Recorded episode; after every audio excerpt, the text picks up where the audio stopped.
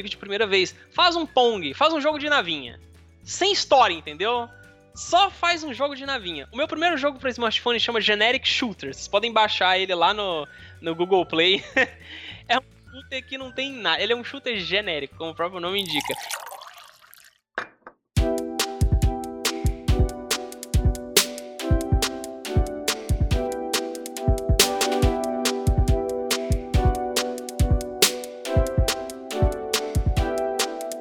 Fala, Amareloca de plantão! Tudo jóia? Então, quem tá aqui hoje não é a Thalita Lefer, né, o Felipe Mota.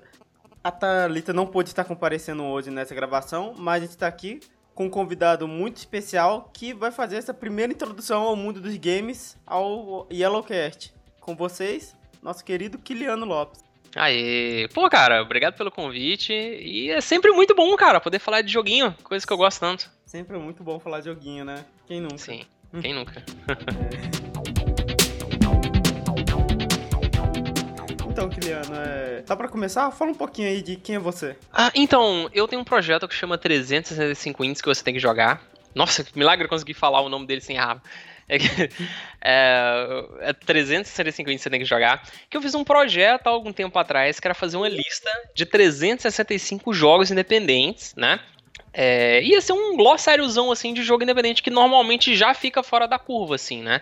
Que é pra mostrar pras pessoas, pô, ah, tá sem o que jogar, é, tá sem grana para poder gastar, pô, tem aqui uns joguinhos gratuitos, uns joguinhos interessantes com uma proposta totalmente diferente do que você está acostumado, e aqui tem uma lista de 365 deles. É, e, e, ele foi, antes de mais nada, também uma adaptação do livro 255, dos, perdão, é 250 Indies e o Must Play, que eu adoro esse livro, é, e foi, eu queria adaptar ele de inícios, né, só que eu achei que tinha muito jogo que tava faltando, tinha uns jogos que eu não gostei muito, eu resolvi fazer um, acabando fazendo um projeto próprio, um formato próprio. Eu concluí a lista e hoje eu falo sobre jogo independente, entrevistas desenvolvedor, é, falo bastante sobre level design, game design em geral. Até, atualmente até tá falando bastante sobre coisas da comunidade gamer, né? Sobre violência nos jogos, essas coisinhas assim. Então tá, tá bem legal, um papo bem bacana lá. Entendi, entendi, bacana. Aqui, né, a gente tá com uma Igual eu falei, um podcast de design e tudo mais, né? E eu acho que quando fala em, em fazer jogo, né? A pessoa logo pensa em que ou ela é uma artista ou ela é uma, é uma programadora. Ou, ou tem outros caminhos para quem,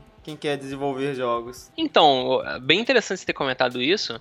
Que, tipo, quando eu, eu sugiro algumas pessoas, poxa, tenta fazer um jogo, né? É, ou quando as pessoas, às vezes, é, por iniciativa própria, poxa, quero muito fazer um jogo, ou alguma coisa assim, vem aquele medo, né? O programador fica com medo, poxa, não sou artista. E o designer fica com medo, poxa, não sou programador. É, sendo que na verdade é tudo muito tranquilo, né? Que o jogo independente, a própria premissa dele é ser descompromissado, sabe? De jogo grande, de, de AAA, como a gente chama, né? Que é jogos feitos pelos grandes desenvolvedores, por grandes produtores de games. É, disso aí a gente já tá cheio, sabe? A gente tem muitos jogos legais aí, tem muita, muito jogo bacana aí que você compra por 250 reais, com multiplayer online e todo esse lance. E na verdade o jogo independente ele é uma opção que vai atender um, um, público em específico, né? Desde um público que quer uma experiência uh, simples e divertida, até um público que quer uma experiência um pouco mais profunda em vários quesitos, né? Por exemplo, a gente tem muito, tem muita viúva, tem muito fã é, órfão de, de, de, tipos de jogos que não existem mais, como por exemplo point and click, né? Quem cresceu aí com os point and click da LucasArts, com é, o Day of the Tentacle, ou é, a Ilha dos Macacos, né? Esse tipo de, de point and click tá órfão hoje, mas o cara, o, o desenvolvedor independente, o, o, meio indie, continua fazendo muito point and click. Exatamente porque você tem fãs de point and click que não acham mais point and click no mercado. Então o meio indie ele tá aí para suprir várias, é, várias necessidades, né? Ah, e é aí que o desenvolvedor e que o designer se encontram, né, cara? Que tipo assim, basta você querer e você ter uma ideia e você estuda um pouquinho ali da parte que tá faltando e você consegue é, é, é mandar um, uma ideia, sabe? Você consegue fazer algo que realmente você queira, né? Afinal, os jogos, como eu tinha falado, os point and clicks que a gente tem hoje, é da galera que gosta de point and click e não tem mais point and click no mercado. Então, é, não vem necessariamente de um designer, nem necessariamente de um programador. Vem de um cara que queria fazer acontecer, sabe? Sim. Aí você chegou a comentar aí, né, de não ter problema, né? É, mais a parte de vontade e tudo mais. Mas como que estão essas ferramentas hoje para desenvolver os próprios projetos? É, então, se você não é designer e nem é programador, É, então tira da cabeça que você vai fazer o próximo God of War, né? sem, sem muito estudo e dedicação. Mas eu, por exemplo, acho que eu sou um bom exemplo disso. Eu não sou designer, né? Eu, na verdade, eu sou web designer que não tem absolutamente nada, nada a ver com design de games, que é, que é basicamente uma puxada forte ali no ilustrador, né? Você tem ali também o design de interface, que tem um pouco a ver com web design, mas não vem ao caso, né? O jogo é muito mais do que isso. Na verdade, a, a pessoa ela pode optar por. Eh, tem vários softwares que facilitam muito tudo. O que eu gosto de recomendar sempre para as pessoas começarem é o Construct 2. Construct 2 ele é um software completamente gratuito. É, na verdade, não é completamente gratuito, né? Ele tem uma versão gratuita, é bastante limitada, que, mas mesmo assim que dá para você pelo menos aprender e fazer uns jogos bem simples nele. E fazer um jogo de navegador, sabe? Que eu acho que é a forma mais acessível é, é de você fazer as pessoas jogarem seus jogos hoje, né? Você pode ir lá, fazer um joguinho de navegador e passar a ideia que você quer passar. E não tem nada de errado com isso, sabe? Muitas, muitas vezes a gente é, gosta de se exigir demais, sabe? É, e colocar que, ah, mas para eu fazer um jogo tem que ser assim. Na verdade, é o maior grande erro do cara que quer desenvolver game é esse, né? Querer começar é, fazendo algo fantástico. Ah, eu quero fazer um Metroidvania, eu quero fazer um jogo de sobrevivência, sabe? Sim. Ou acabar viajando demais. Uh, e na verdade o cara basta ter ideia, né? No caso, o cara que é designer e não é programador, você pode optar pelo Construct 2, que ele tem só lógica de programação, que basicamente você vai lá com o mouse, seleciona as opções, já tem preset, por exemplo, ah, eu quero um jogo de plataforma. Cara, em tipo, dois minutos você consegue fazer um jogo de plataforma só selecionando aqueles padrões ali. Então, para um primeiro contato, nossa, Construct 2 você já consegue. Você sai de lá maravilhado, você consegue fazer um monte de coisa, né? E o cara que é programador, e, e, não é designer, né? Eu também recomendo Construct 2, pelo menos para ele se sentir mais familiarizado com, com aquilo ali. E, cara, a gente tem bancos de imagem, né? A gente tem é, é, presets gratuitos, né? E até pagos também. É, que o cara pode simplesmente ir lá, pô, dá 5 dólares e compra o, o, design do joguinho dele ali, sabe? Com um, um designer. É, ou ele mesmo pode tentar fazer, pô, vai lá, faz um pixel art feio, cara. Tem tanto jogo sensacional com pixel art horroroso como VVVVV é, que é um jogo que, que, a ideia dele é sensacional, o game design dele é sensacional, é, e o gráfico dele é, é feio, cara, é um pixel art horrível, sabe? Sim. Mas isso não importa no fim das contas, sabe? Porque o que importa ali pro jogo independente é a experiência, né? Então o cara que curte videogame é igual o cara que curte muito música, sabe? Se é um cara muito fã de música, o cara não vai resistir, vai acabar querer comprar um violão, sabe? É, é, mais ou menos isso, assim, desenvolvimento indie, sabe? O cara que gosta muito de videogame, cara, quero fazer o meu, sabe? Nem que seja uh, você que vai comprar um violão, muitas vezes o cara não tá com a premissa de ser, sabe? Pô, você o maior violeiro de todos, vou montar uma uhum. banda e tal. O cara só quer tirar uma música no fim de semana. É mais ou menos isso, a boa parte dos jogos independentes que eu gosto e que eu apresento no meu canal, né? São joguinhos feitos no final de semana e que ainda assim eles têm uma ideia legal, uma mensagem bacana, criativa e que muitas vezes pode te dar uma experiência maior do que jogos AAA né? Feitos por grandes desenvolvedoras. Eu já tentei desenvolver alguns jogos alguma vez, né? Com os amigos meus e tudo mais. E a primeira coisa que a gente fez foi abrir um Word, né? E escrever um, um documento sobre todo o game design do jogo e tudo mais. E ele nunca saiu do papel. Qual foi nosso erro nisso tudo aí? Cara, isso é tão comum, você não tem noção. Uh, então, eu passo por isso diariamente. Tipo assim, é, é, bom até deixar claro que eu sou web designer, né? Eu não vivo desenvolvimento de games, eu não vivo do meu canal. O desenvolvimento de games para mim é um hobby e é uma atividade artística, né? É, eu sou o cara que comprou o violão, uhum. sabe? Não é, Sim. eu não sou um músico, eu não pretendo viver disso, né? Não pretendo adquirir o conhecimento técnico necessário e tudo mais. Mas cara, então, mas isso, isso que você falou, ele é algo muito comum, sabe, extremamente comum. Que é estar tá pensando, ah, vou fazer uma coisa enorme e tal. E às vezes, mesmo não sendo tão assim, até mesmo com um pensamento um pouco pequeno, às vezes que o cara tem para poder soltar ali de início, né? Eu tenho tanto projeto abandonado que você não tem noção, cara. sabe? Tipo assim, a cada 20 projetos que eu faço, eu finalizo um. Nossa. Sabe? É muito comum e é um erro é, extremamente comum, sabe? Não precisa ficar é, é, chateado, alguma coisa assim, porque esse tipo de coisa acontece. É, só que, cara, a, a, eu vi um, um gráfico uma vez que eu acho que representa muito bem, né? Que era duas pessoas tentando construir um carro. Uhum. E a pessoa. No, eu vou até tentar procurar essa imagem para poder te mandar aí, pra você colocar no link no post, né? Sim. Se vocês quiserem dar uma olhada. Mas é basicamente duas pessoas tentando construir um carro. A pessoa de cima, ela começa, pô, eu fiz o. É, coloquei as rodas, eu fiz o chassi, eu coloquei o motor e pronto, fiz um carro. Tipo, aparentemente essa seria a forma ideal, mas sim, mas uh, a primeira etapa você só tem um par de rodas, você não faz nada com elas. Segunda etapa, você tem um par de rodas e um chassi, você não faz nada com isso. Só na última etapa você realmente vai ter alguma coisa. A segunda pessoa que estava querendo construir o carro, primeiro ela fez um skate, depois ela fez uma bicicleta, depois ela fez uhum. uma moto e depois ela fez um carro, sabe? É lógico uhum. que ninguém aqui quer construir carro, porque...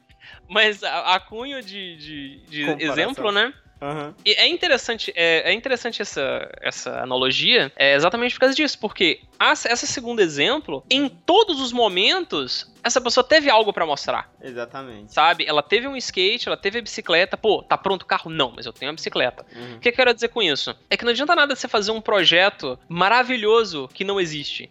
Ah, tá. Sabe? Uhum. Faz um protótipo. Pô, Sim. quero fazer um jogo de luta. Aí o cara, a primeira coisa que ele faz, ele pega a ideia principal daquele jogo e faz um pequeno protótipo. Já manda para algumas pessoas, as pessoas terem um certo feedback, sabe? Uhum. Dando um exemplo até mais palpável, vamos pensar aqui em um jogo que eu fiz, que é o Team, que é o primeiro jogo um pouquinho grandinho que eu fiz assim, que eu finalizei, que eu fiz pra uma jam, que a ideia principal do jogo era que o personagem podia parar o tempo, a qualquer momento, sabe? E o escopo inicial foi muito diferente do escopo final. Porque o escopo inicial, mesmo sendo né, um projetinho super pequeno e tal, ele era assim um pouco ambicioso demais do que eu, o que eu conseguia fazer, né? Que a ideia era, ah, o, o Team ele vai ser uma grande crítica a, a pontos, sabe? Que a pessoa uhum. que vai que joga um jogo e pega pontos, mas esses pontos não necessariamente significam alguma coisa. Aí ia ser ter essa crítica embutida e não ia ser só o recurso de parar o tempo, o recurso de parar o tempo ia ser um recurso completo infinito, tipo o Braid, por exemplo, né? Entendi. Você uhum. pode voltar o tempo quando bem entender, mas você poderia parar o tempo pelo jogo inteiro. Só que aí eu comecei a ter alguns problemas no desenvolvimento, que é, por exemplo, ah, se o personagem pode parar o tempo o tempo inteiro, uhum por que, que, eu não vou parar o tempo no começo do jogo e só ligar ele no final e passar ele inteiro? Aí eu tive que já colocar alguns outros elementos para poder resolver esse problema. Tipo assim, ah, cara, eu não, eu não tenho tempo para resolver isso agora, entendeu? Não, uhum. A Jam ela termina em 10 dias e que eu tenho trabalho. Então eu tive que lidar ali com. Eu tive que reduzir drasticamente o escopo e sacrificar coisas extremamente importantes assim que seriam pro game, exatamente para fazer um, algo muito mais reduzido. E em três dias eu já tinha meio que o projeto quase pronto, uhum. sabe? Eu, eu gastei os outros 10 dias melhorando, transformando aquela, aquela, eh, aquela moto num carro. Uhum. Entendeu? Então, Sim. o tempo todo ali eu tinha alguma coisa para mostrar, sabe? Eu corri, fiz o protótipo, falei, olha, pronto, aqui já tem um personagem que para o uhum. tempo, já tem um gameplay interessante, legalzinho e tal. E aí eu fui melhorando com o tempo, fui recebendo feedbacks, coloquei minha esposa aqui para jogar sem falar nada. Vi que, nossa, cara, você, já, você nunca chegou a fazer um jogo, né? Nunca cheguei a fazer um jogo. Então, poucas sensações nessa vida são tão irritantes igual você ver uma pessoa jogando o seu jogo e ficando presa. Sabe?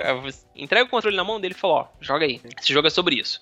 E aí você fica atrás dele olhando. E aí você vai ver, e você vai ficar atrás, quase xingando: Não! Você tem que pular ali, pelo amor de Deus! Sabe? É muito irritante. Aí você descobre que o problema não, não tava com o jogador, o problema tava com você. que não, não ensinou o jogador direito, né? É, então, é basicamente, maioria das pessoas é, peca no desenvolvimento de games quando exatamente com escopo. Sim. Né? É, quer fazer um escopo um pouco maior do que consegue entregar e tudo mais. Começa de baixo, cara. Faz um Pong, faz uma coisinha bobinha. Eu até hoje nunca fiz nenhum projeto realmente grande. É, eu comecei a fazer um, mas, adivinha só, está na geladeira. É, então, não, e não sabemos quando vai sair de lá. E eu até entendo que, tipo assim, essa coisa, né, do documento de design e tudo mais, faz muito sentido quando você tem uma equipe grande trabalhando, né, pro jogo, cada, cada parte dessa engrenagem que tá criando o jogo não ir para um lado diferente, né. Mas quando é você e outra pessoa, talvez é mais fácil você conversar, né, uma com outra quando é só você do que você ficar preso a um documento. Eu, então, eu concordo. Eu, eu prefiro grupos um pouco menores. É, e estando menos preso a um documento, porque o desenvolvimento, ele é, o, o, desenvolvimento de games, ele é um negócio mais orgânico, independente, né? Quando você não tá, quando ninguém chega e te contrata para fazer um jogo, você tá fazendo por conta própria, ele é um negócio que flui naturalmente. Posso até dar o exemplo aqui do jogo brasileiro All There Somewhere. É, ele é um jogo brasileiro feito por duas pessoas, três se eu não me engano, tem um rapaz que fez o áudio também, então é a, a designer, uma designer e o rapaz que ele é designer também ele é programador. No caso, a moça ela fez a, a Amora, ela fez as concepts e o Pedro, e teve um outro rapaz também que eu não lembro o nome que ele fez a trilha sonora.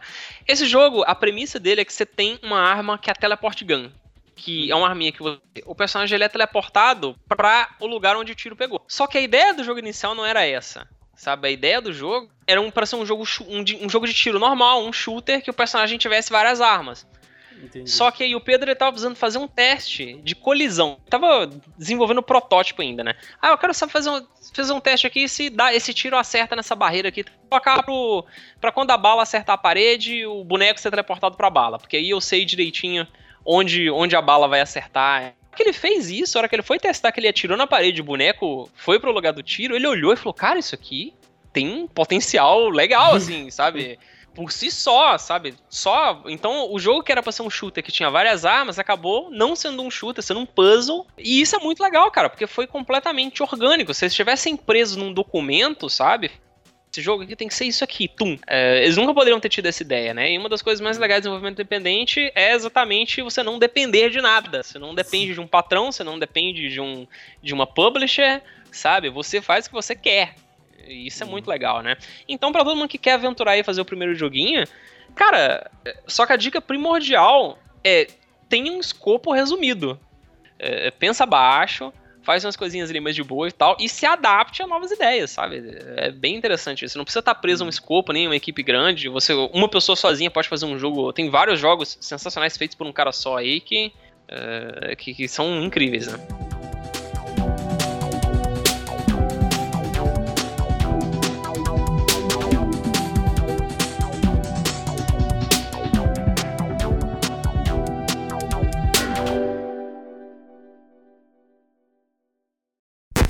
Shall we begin?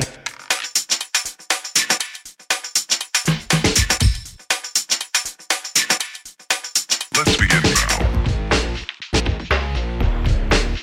É, você chegou a comentar um pouquinho lá atrás, né, sobre o, o famoso level design, né? Que eu, que eu acho que é o. Sim. Que é, que é uma das coisas mais misteriosas, assim, de, de, de compensar as fases, compensar uma mecânica de jogo e tudo mais. Você, eu acho que não é necessariamente é, tem uma formação em games, certo? Não, não tem nenhuma formação profissional nisso.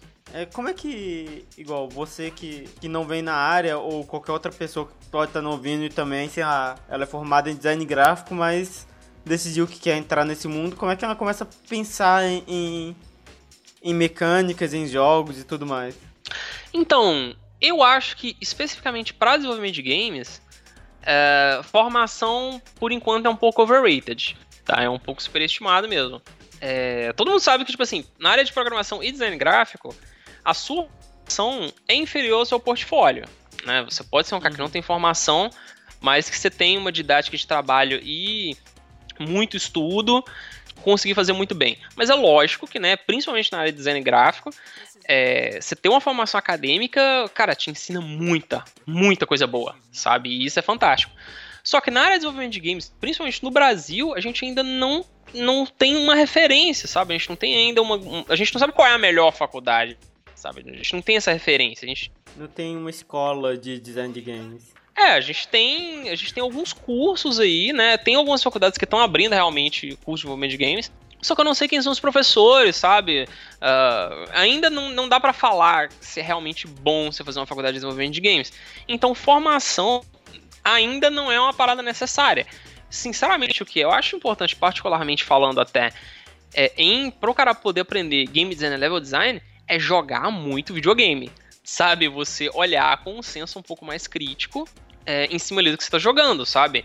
Uhum. É, o design e o programador, pelas próprias profissões que eles já têm, já são, é, já são profissões que sabem que tem que saber lidar com o feedback do usuário, com o feedback das pessoas. Principalmente na área de design gráfico, que o cara mexe com interface, usabilidade, user experience, é, essas coisas. Ele ele tem que lidar com o feedback do usuário o tempo inteiro. E o programador também, né? desde infraestrutura, né? Do cara saber ali a infraestrutura necessária para o usuário. Ele tem, que, ele tem que entender ali o, o que, que o usuário vai fazer, ele tem que entender que o usuário é burro, ele tem que segurar na mão do usuário, é, mas não segurar demais, né? É, tem que segurar na mão do cara, mas não, não, não precisa chamar o cara de idiota também, né? Uh, e isso aí vem jogando videogame, cara. E, e, tentando olhar com um senso um pouco mais crítico. É, obviamente o que eu tô falando aqui é, é mais uma opinião minha mesmo. A gente ainda não conhece quais são as melhores faculdades, quais são os melhores professores para ensinar game design, então é, eu muito mesmo. Mas existem vários vídeos na internet, existem vários, é, é, várias análises é, por exemplo, tem um vídeo sensacional uh, do Ego Raptor analisando a, a, diferença entre Mega Man X e o Mega Man clássico. Não sei se chegaram a ver esse vídeo, vou te mandar o link. É, não, nunca vi, não. O vídeo é, é um vídeo espetacular, espetacular, do cara analisando como o game design do Mega Man clássico te ensina a jogar e como o, o design do Mega Man X também te ensina a jogar. Ele faz um comparativo entre os dois.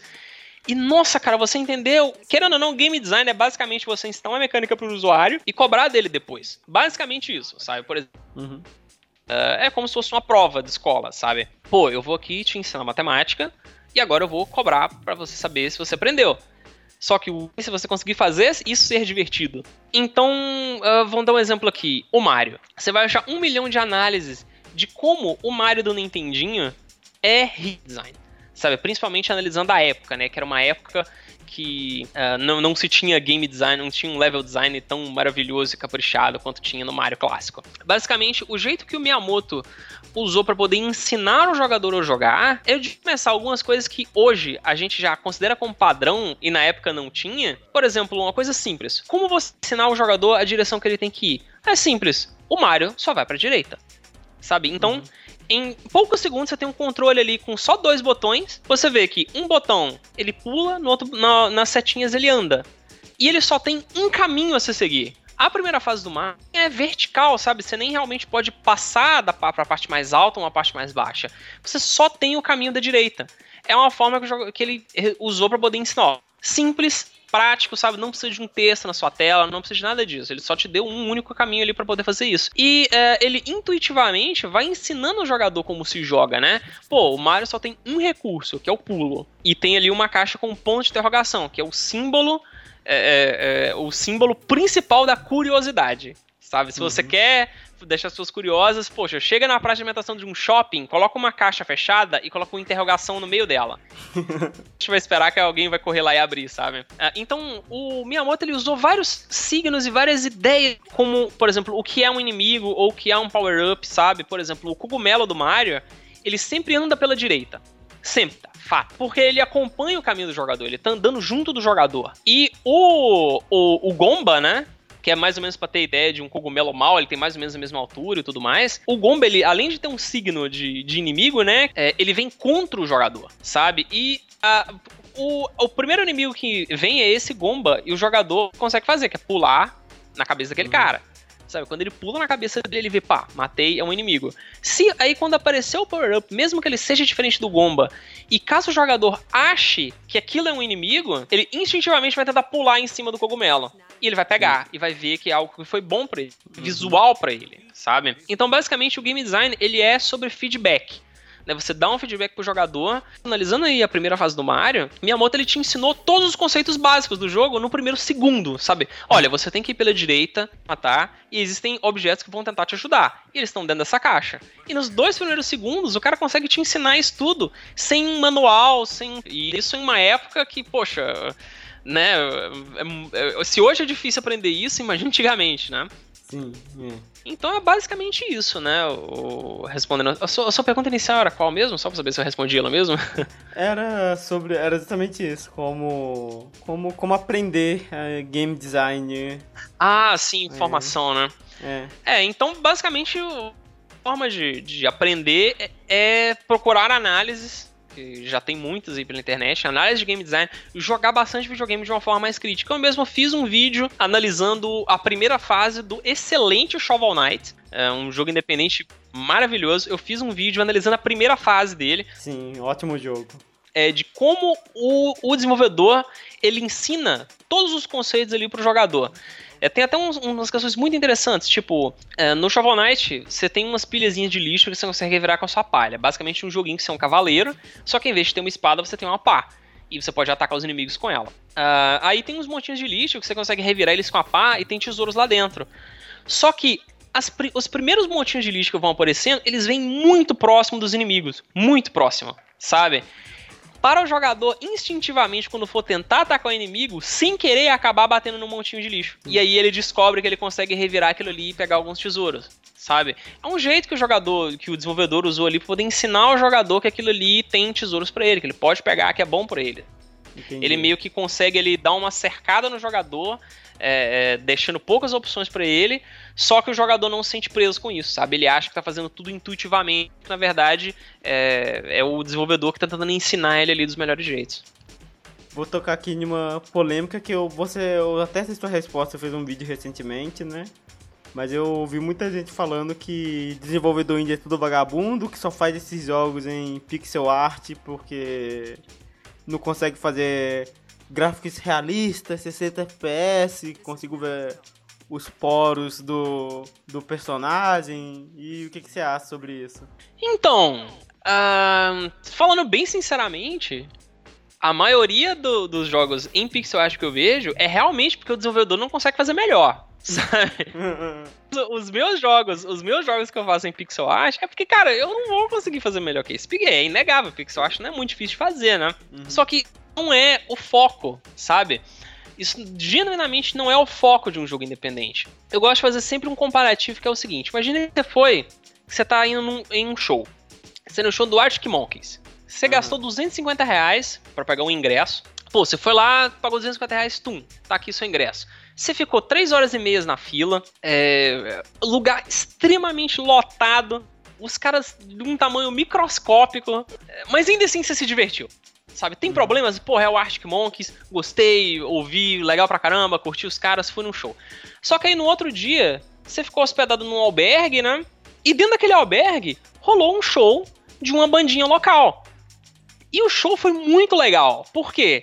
Você estava sentado no. Você tava sentado num bar, no, no andar de baixo do rosto. Eu tô falando isso por experiência própria, tá? Que, que eu realmente. Eu, eu, fui num show desse por. É, eu tinha ido cobrir um evento. E aí eu fiquei num albergue, e a parte de baixo do, do albergue, um bar. E os caras estavam ah, tá. fazendo um show lá embaixo. E aí eu tava sentado no, no, balcão, tomando uma cerveja, do lado dos caras, sabe? E uhum. os caras mandando um som, tipo, super competente, sabe? E eu tomando a minha cerveja, eu conversando com as pessoas. E no final do show, os caras continuaram lá. E eu fui lá e conversei com os caras, pô, maneiro show. Tá. O jogo independente é mais ou menos isso. É claro que, tipo assim, nem. Eh, não é. Eu tô falando aqui que é melhor você ir em um show de, que vai ter 10 pessoas em pub privado que você ir num show no Arctic Monkeys, mesmo, né, você estando com o pé enfiado na lama e tudo mais. Não, não, eu não quis dizer isso. São experiências diferentes, sabe? Tem shows que você grandes que, cara, você senta perto, você consegue ficar em pé perto do palco e você curte o cara, sabe? É, não, não, não, não, querendo vilanizar o AAA nem bater palma para qualquer indie. É, mas são experiências diferentes. Então não é a mesma coisa de, tipo, se eu ter essa experiência de ir num show do pub, todo show, eu falei, cara, muito pior do que Arctic Monkeys. Cara, eu tô querendo comparar cinco caras que tocam num bar com Arctic Monkeys, sabe? Que é o, show que os caras dão pra, sei lá, 250 mil pessoas, sei lá quantas pessoas vão. Eu não vou em muitos shows, então não tenho muita referência de número, mas são completamente diferentes, sabe? Completamente, são experiências completamente diferentes. E é isso que é o principal do jogo independente. O jogo independente ele te oferece uma experiência diferente, sabe? É, pode ir no show do Arctic Monkeys, você pode ir no show no, no pub independente, você pode curtir muito os dois sabe? Mas você não. Cara, você realmente vai querer comparar o desenvolvedor independente, cara que fez o jogo dele num final de semana com um esforço, sabe? Ou que ele juntou com uma equipe pequena. Pô, tem jogo independente aí que pô, é uma equipe de 5, 6 caras. O cara colocou a vida ali, sabe? O cara hum. largou, tem gente que larga. Você vai pegar o jogo desse cara e, e, e simplesmente julgar sem ter jogado? Sabe? Porque normalmente essa galera que reclama de indie não joga, sabe? É o cara que joga FIFA. Ah, eu jogo meu FIFA aqui, faz, jogo aqui, eu jogo merda, não vou jogar. Não, não, joga, cara. Continua jogando seu FIFA, não tem nada de errado com isso. Agora, é foda quando a galera vem desfavorecer o trabalho de uma galera que, que tá ali honestissimamente querendo te dar uma experiência legal. Então, basicamente é isso. O jogo independente ele é uma experiência. Vou até te recomendar um jogo aqui que chama Moirai. É, é um jogo de 10 minutos. Horroroso. é um jogo muito feio mesmo. Só que ele te oferece. Eu posso contar spoiler sobre ele? Eu não sei. Pode. Quem, quem quiser ter experiência Tá, pura então pode dar uma, um- dar uma parada, jogar, que é 10 minutos, né? E, e voltar aqui e Isso. ouvir. Pausa esse podcast, vai lá no Steam, procura Moirai, M-O-I-R-A-I, eu acho. Ou vai no link na descrição do post, que vai estar lá também, Exatamente. eu acho. Ah, é um jogo de graça, que é 10 minutos. Pausa o podcast, vai jogar. É, tá, se você continua aqui, ou porque você já jogou, ou porque você não se importa. A ideia de Moirai é o seguinte: é uma cidadezinha, um vilarejozinho, que é bem humilde, que tem uma fazendinha criando um rapaz que cria cabras e tal, não lembro agora. Mas basicamente as pessoas do vilarejo estão falando sobre uma moça é, que tá desaparecida. E que há muito tempo atrás, você. é, que há muito tempo atrás, o marido e o filho dessa moça também desapareceram. E aí o que, que você faz? Você vai pro único caminho que o jogo te joga, né? Que é uma mina. é, e você tem só uma lanterna, né? Não uma lanterna. é, O jogo é mais antigo, né? Aquela lanterna de óleo. Você tem uma lanterna Sim. e uma faca. E com, você vai começar a ouvir alguns gemidos vindo do fundo da mina, até que você encontra um ovo com você encharcado de sangue. E você tem três opções de perguntas pra poder fazer pra ele. Você pode fazer as três, né? Que é. Eu vou tentar lembrar. Que é. O que você tá fazendo aí? Por que você tá encharcado de sangue? E. Eu não lembro. Aí Você faz três, três perguntas que tem a ver com a situação. Ah, é, puta faca. O minerador ele também tá segurando uma lanterna e uma faca. Hum. E você faz essas três perguntas pra ele. Que é por que você tá segurando uma faca, por que você. O que, que você vai fazer aí e por que você tá coberto de sangue. Aí esse minerador vai te responder. Eu não vou falar quais são as respostas aqui, porque vocês vão entender depois. Esse minerador ele vai te dar as respostas e você vai escolher se você vai matar esse minerador ou não. Aí, beleza. Você, você toma sua decisão, né? Com base nas respostas que o cara te deu. é, e continua. No final da mina, você encontra a moça que morava na cidade, que ela fala: olha. É, o meu marido ele ficou obcecado porque ele achou uma pepita de ouro aqui nessa mina. é, ele escondeu ela em algum lugar e acabou. Ele acabou se matando aqui dentro. E o meu filho tentou vir aqui procurar ele, ficou perdido e acabou morrendo de fome. O que aconteceu? Parece que ela tentou se matar, só que tava muito fraca pra continuar. Sabe? Ela parece Uhum. que cortou os pulsos e tava sofrendo muito. E aí você escolhe se vai matar a mulher ou não. Ela pede, ó, por favor, me ajuda a acabar com o meu sofrimento. E aí você escolhe que você vai matar ela ou não. Na saída da caverna, você encontra um fazendeiro. E esse fazendeiro te faz as mesmas três perguntas que você fez pro fazendeiro que tava saindo anteriormente dele. Ah. Pra você digitar. Tá dando pra entender Uhum. ou tá um pouco complicado? Não, tá dando sim. Tá? É, então, na hora que você tá saindo da mina, você encontra com outro fazendeiro que ele te faz essas mesmas três perguntas que você fez e ele te dá um campo aberto pra você digitar, sabe? Aí ele te pergunta: ah, por que, que você tem essa faca? Aí você vai lá inglês, eu, eu, eu matei uma moça, sabe? E depois que responde essas três perguntas, o jogo fecha e te fala: então, a sua experiência, por agora, termina aqui. Mas em breve a sua história vai ser concluída. Outro jogador vai escolher o seu destino. Na verdade, Boa. aquele cara que você encontrou que estava saindo da caverna era uma outra pessoa que jogou aquele jogo. Nossa. E você avaliou as respostas que ela deu. E com base nas respostas que ela deu, você escolheu se ia matar ele ou não. Nossa. Do mesmo jeito que você escolheu o destino de um jogador sem saber que ele era um jogador, achando que era coisa do computador, inteligência artificial, alguma coisa, ou resposta pré-programada. Do mesmo jeito que você decidiu o destino de outro jogador, a sua vida tá na mão da próxima pessoa que jogar aquele jogo. Nossa. E aí você coloca o seu e-mail e você vai receber por e-mail o que, que aquela pessoa decidiu fazer com base nas suas respostas. Sacou? Aham. Cara, em que outra plataforma você consegue uma experiência dessa? Exatamente. Não, não tem. Entendeu? Não, não, o, o jogo AAA ele não vai conseguir te dar uma experiência dessa, só sendo realmente um joguinho curtinho, um joguinho simples, Uhum. em que você vai, é, é, vai realmente. Você escolheu, de- o- você escolheu o destino de um joga, do jogador anterior sem saber que estava fazendo isso, achando que era coisa do computador, do próprio jogo. Uhum. Em nenhum minuto ele te falou que tinha um recurso online, que ele baixava alguma coisa. É, e o destino do seu personagem vai ser dado. Isso é muito legal. E o jogo é horroroso, é horroroso, cara. O gráfico dele é muito feio. É um pixel art feito nas coxas, cara. É E é uma experiência fantástica. Tá certo que, tipo, seria melhor se ele tivesse um gráfico melhor? Claro que ele seria melhor se tivesse um gráfico melhor. Mas ele é uma experiência feita por um cara só. À medida que você vai é, é, colocando é, coisas mais complicadas ali, você vai exigindo mais pessoas e, pô, ah, o- tá aí na internet, pô, e toda essa galera vai trabalhar de graça? Sabe? Você Uhum. pode fazer um hobby no final de semana, mas a partir do momento que você en- envolve eh, cinco, seis pessoas, é complicado você, né? Conseguir fazer um. E quem vai assinar o projeto, sabe? Tem vários, tem vários poréns aí. Então o jogo independente ele é basicamente isso, cara. Ele é um, uma proposta de uma experiência. E a galera que foi falando mal de gráficos, coisas assim, eu acho que devia jogar um pouco mais e ficar menos preocupada com o que os outros estão jogando.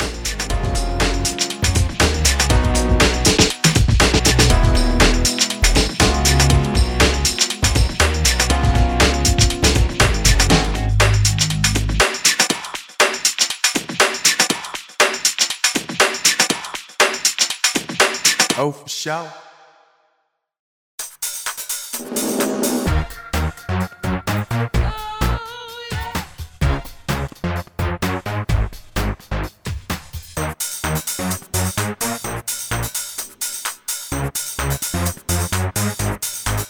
Aí, só uma coisa, você ficou comentando o, o programa inteiro, né?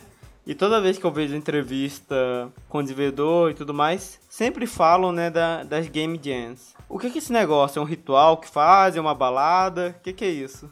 Mais ou menos. é, então, eu sempre me complico um pouco para explicar o que é Game Jam, porque eu sempre começo falando. Então, é uma competição de desenvolvimento de jogo independente. Só que o foco não é a competição, tá, gente? é mais ou menos o que? Você vai juntar um bando de pessoas que quer desenvolver jogo, vai dar um tema e um tempo e eles vão desenvolver jogos. Só que no objetivo de gamificar aquilo ali, de tornar mais atrativo, muitas empresas, os organizadores de costumam colocar uma certa competição ali, né? Exatamente para incentivar a galera a desenvolver jogos. Mas falando em miúdos, né? Uh, basicamente uma jam. Existem as jams presenciais e as jams online. As gyms presenciais, elas são mais fáceis de visualizar, né? Que normalmente elas são financiadas por uma empresa ou alguma coisa assim. Por exemplo, lá, sei lá, a Rede Globo tá organizando uma gym. E aí eles colocam um lugar lá em São Paulo, alugam um galpão, alguma coisa assim, e falam, ó, você vai cadastrar a sua equipe e vocês vão ter 48 horas para poder desenvolver um jogo com um tema que vai ser dado uh, lá. Aí chega lá e fala, ó, o tema é Big Brother Brasil. É, a galera tem que fazer um jogo e esse jogo vai ser avaliado conforme os critérios e tudo mais. E aí provavelmente eles vão pegar o, os jogos que foram mais bem avaliados e dar um prêmio para essas pessoas. A Gem Online normalmente é a, é a mesma estrutura, sabe? Vou dar o exemplo aqui da Gem do 365 Indies, que é uma Gem que eu organizei um tempo atrás, que nossa, nem nos meus sonhos mais lúdicos eu achei que fossem 80 jogos inscritos na Jam, né, cara? Mas 80 pessoas fizeram, fizeram mais de 80, né? Porque teve gente que fez em dupla, teve gente que não conseguiu terminar o jogo a tempo e tudo mais. Uh, mas a Jam do 365 Indies, basicamente, uh, foi uma Jam que teve 10 dias de prazo. Uh, eu quis dar um tempo folgado exatamente para facilitar as pessoas a fazerem os seus primeiros jogos, né? As pessoas tinham regras, as regras, vou até abrir aqui o site, ó. As pessoas tinham regras muito claras, né? Que é toda a parte gráfica e de desenvolvimento devia ser feita durante esses 10 dias, ou seja, você não pode reaproveitar nada, você tem que realmente Entendi. fazer tudo no tempo da jam. Tirando efeito sonoro que eu quis dar essa colher de chá, que a pessoa pode pegar pronta desde que sejam gratuitos. Uhum. Pode usar qualquer engine, qualquer jeito. Se você quiser fazer um jogo em Excel, cara, você pode fazer um jogo em Excel, não tem problema. E a Gem, ela tinha um tema. Só que nem esse tema era realmente obrigatório. Esse tema, o, o tema era, se eu não me engano, isso não deveria estar aqui.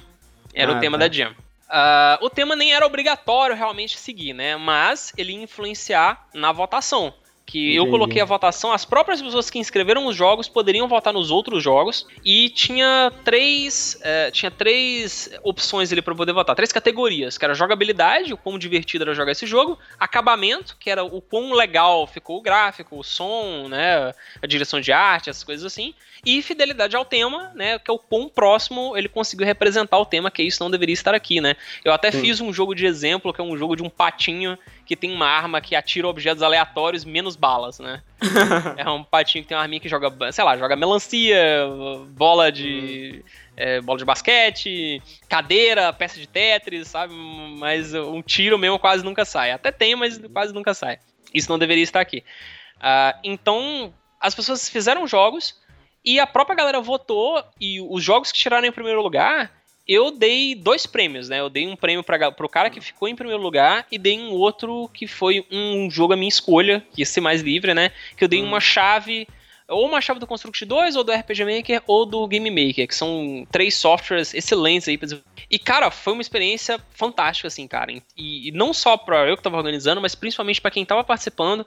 E olha, quem nunca desenvolveu um jogo participar de uma jam é, sem sombra de dúvida, o que eu mais recomendo para poder entrar no meio, assim, de fazer joguinho, sacou? É, depois que você brincar um pouquinho ali na, na plataforma, sei lá, baixou o Construct, fez um Pong, fez um. fez uma uhum. gracinha, participa de uma jam. Porque a jam, ela, ela te dá o escopo, ela vai te dar um tema e ela vai te dar um tempo. E você uhum. tem que aprender a lidar com aquele tempo. E você vai ter que entregar no tempo, cara, independente do jeito que tá, entendeu? Então isso já te força um pouco a conseguir trabalhar com essas coisas, né? É provavelmente outras coisas que aquele jogo seu não saiu do papel é porque ele não tinha um tempo para sair. Exatamente. Sabe? Você chegou, pô, é, eu preciso entregar esse jogo aqui daqui a dois meses, eu preciso entregar esse jogo daqui a uma semana. Aí você já vai ter que rebolar, cara. Você vai ter que pensar direitinho o que você vai ter que fazer e tudo mais. Então, ter esse escopo bem definido de tempo e muitas vezes de tema, né? Já é um adianto absurdo.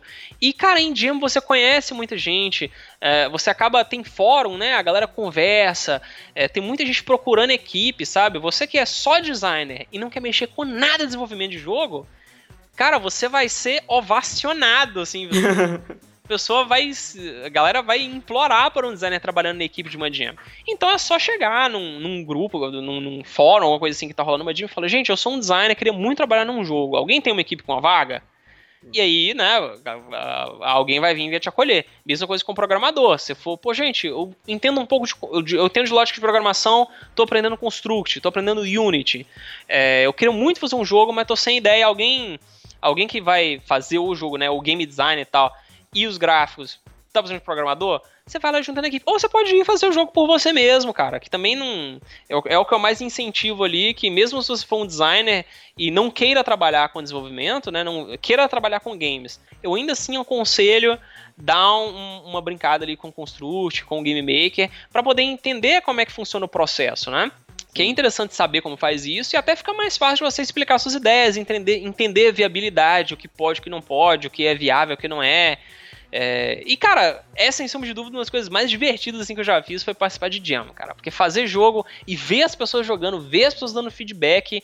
É, eu, os jogos que eu soltei na Game Jolt, cara, toda hora eu entro lá e, pô, será que tem um comentário? E aí você entra lá e tem um comentário, porra, jogo legal. Sabe? Eu, ah, nice game. Eu, nossa, eu ganho meu dia, assim, quando alguém entra e dá um elogiozinho no meu jogo. É, então é um, um, sentimento muito legal, você vai se divertir muito, cara, participando de uma jam e brincando aí desenvolver jogos e talvez, quem sabe, até ganhando uma grana com isso, né? Porque é, querendo ou não é a, a, tendência assim, é você misturar entretenimento com marketing é, e storytelling e aqui, isso aí é algo importante assim pro futuro, né? Tanto principalmente pro marketing, né? Se conseguir envolver ali uma pessoa com o game, com o joguinho, alguma coisa assim. Todo mundo tem um smartphone no bolso hoje em dia, o smartphone bateu o PC praticamente. E Construct Sport podia, é, desde que não seja muito pesado, desde que seja mais simples, né? Bem facinho de fazer. É, então, cara, essencialmente vale bastante a pena. E na sua jam mesmo, teve um caso de um jogo de sucesso, né? Que acabou indo pra Steam e tudo mais, certo? Sim, cara, na, na Jam teve o Waterbox, que é um jogo feito pelo, pelo Daniel SND uh, ah, e pelo Thiago Adamo, que são duas pessoas talentosíssimas aí, eles participaram da Jam, eles pegaram o sétimo lugar, porque era um jogo essencialmente online, e jogo essencialmente online não costuma fazer tanto sucesso em Jam, é, mas ainda assim eles tiraram um lugar muito alto, né, pra 80, e cara, o jogo é fantástico. PewDiePie, é, Jack Spacey, toda essa galera dos maiores youtubers do mundo fizeram um vídeo jogando o jogo dele. Ele até comentou bastante comigo, né? Ele ganhou uma grana, tipo, ele tava extremamente desanimado com o desenvolvimento de games. Ele mora no Canadá, né? Ele uhum. tava meio brochado porque é um jogo que ele gastou muito tempo, que ele ficou basicamente quase dois anos fazendo. É, não deu um retorno tão alto assim para ele. Ele tava trabalhando no porte dele para algumas plataformas e tal putz, fez em uma semana e meia, duas semanas, uhum. é, rendeu uma grana que ele consegue. Cara, ele basicamente vai conseguir ficar uns dois, três anos desse jogo. Sabe? Uhum. Foi um tremendo, foi um tremendo de um sucesso. É, e o jogo veio da Jam. E, cara, eu consigo te falar vários outros jogos independentes que tiveram muito sucesso, tiveram protótipos feitos pra Jam. É, no caso, teve Walk to Dead, é aquele um jogo que foi feito para Jam. Tem o Titan Souls, tem o Kingdom, é, que para quem não conhece, eu posso estar falando nomes aleatórios aí, mas basicamente, é, basicamente são jogos independentes que são até bem grandinhos, tá? Que o desenvolvedor ganhou uma boa de uma grana, teve um feedback da comunidade e que eles tiveram protótipos em Game Jam. Então as gems elas não são só para aperfeiçoamento pessoal, como por exemplo testar alguma coisa, entendeu? Você teve alguma ideia maluca, é, pô, vou tentar encaixar essa ideia maluca aqui naquele tema. E você faz e, e, vê o feedback das pessoas, cara. Jam, se o seu jogo for legal, ele vai ter uma visibilidade interessante, sabe? E, pô, não tem nada mais legal que você fazer um jogo e você ver as pessoas jogando o seu jogo e dando um feedback, cara. Isso é muito, muito legal, cara. Só realmente é, tem que fazer pra sentir a experiência, sabe?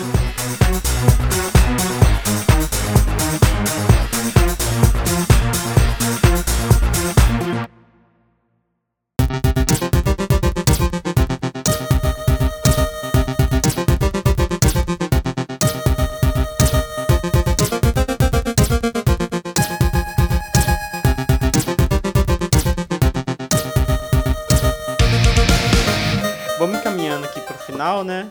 Uhum. Queria se desse sua sua consideração final aí para quem quer começar a se aventurar nesse nesse mundo de desenvolvimento e e criar seus próprios jogos. Então, uh, antes de mais nada, dou a dica que é divirta-se e relaxa.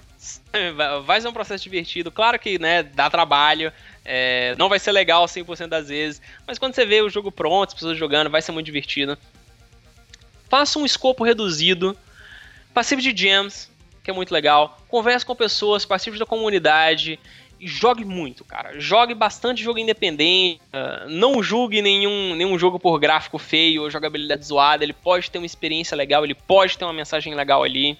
É, tem muito jogo assim no meu canal, inclusive, recomendo meu canal. é, tem muito joguinho legal lá normalmente muitos joguinhos curtos, muitos joguinhos simples. Posso recomendar alguns indies? Eu acho interessante pode, pode. a gente fechar esse, o cast com recomendação de jogos independentes.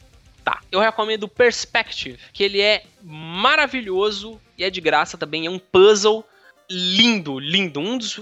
Cara, talvez, tirando os jogos maiores, né? Tipo Braid e tudo mais, da lista, da lista original dos 335 indies, é o meu preferido. Uhum. Perspective é um puzzle maravilhoso que tem um final não, muito surpreendente, dele, assim. Meu, meu cérebro tá no teto até agora com o final do, do jogo. Cara, é, é muito foda, muito foda. Eles fazem uma parada muito cool, assim, sabe? Uhum. Uh, tem o Shovel Knight, que eu já comentei aqui também. Ah, cara, são muitos jogos. Vão lá no meu canal que, que tem algumas recomendações interessantes lá também. Ah.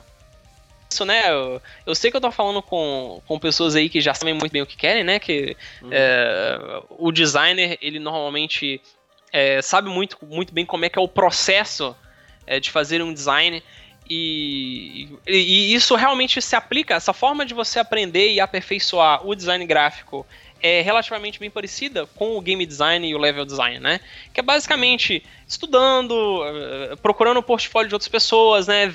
Ou seja, jogando outros jogos de outras pessoas, tentando entender o que a pessoa fez ali, né? Porque o artista ele não só olha a peça e ah, bonito, feio. Não, o cara ele entende o que aconteceu ali, ele vê o equilíbrio da peça, é, o uso de cores, as coisas assim. Então ele sabe exatamente como analisar uma obra e isso é que é legal, né? Você jogar um jogo independente com outros olhos, querendo analisar ali, tentar ver uma mensagem. E eu acho que a principal dica é pega leve, não se cobra demais e, e brinca, entendeu? Não tenta fazer um jogo sério, megalomaníaco de primeira vez. Faz um Pong, faz um jogo de navinha. Sem uhum. história, entendeu? Só faz um jogo de navinha. O meu primeiro jogo para smartphone chama Generic Shooter. Vocês podem baixar ele lá no, no Google Play. é shooter que não tem nada. Ele é um shooter genérico, como o próprio nome indica. E eu fiz só pra aprender como é que é que faz o jogo pro smartphone.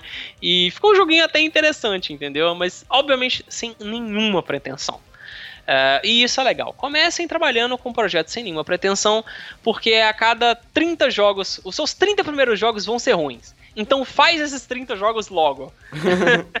a dica que eu dou é mais ou menos essa. Uh, e divirtam-se, que vai ser muito legal. É. Muito obrigado, Kiliano, é, por ter aceitado isso aqui.